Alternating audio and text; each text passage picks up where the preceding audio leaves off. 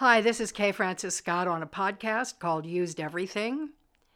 The title of this story is A Little Traveling Music. They say how we travel determines who we are when we reach our destination. Nowhere is this truth more apparent than in Manhattan, where my choice of routes to work will give me a take on the day in surround sound by the time I arrive. Listen. Barreling up 10th Avenue towards 50th Street, boom boxes and salsa serenade me. Rappers remark on the day as we say an olay and get out of my way. Next to me, La Damita preens at her reflection in the glass. Mamacita on her way to school with her niños in her lap laughs at their antics and nuzzles her baby's neck behind the ear. I sit with my eyes closed and don't care where I am in all this variety, this noise, this teeming with sound, often unsavory aspect of I live in Hell's Kitchen, sweetheart. Where do you live?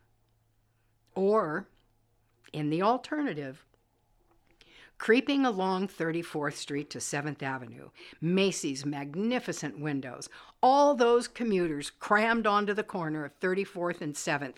No patience to wait for the light. Run, goddammit, and keep your head cocked to the side in case the bus driver develops an attitude, decides to run your sorry butt to the curb while he or she crashes through the intersection. No gridlock here, man, just buses banging into the stop so you folks can hop on and ride.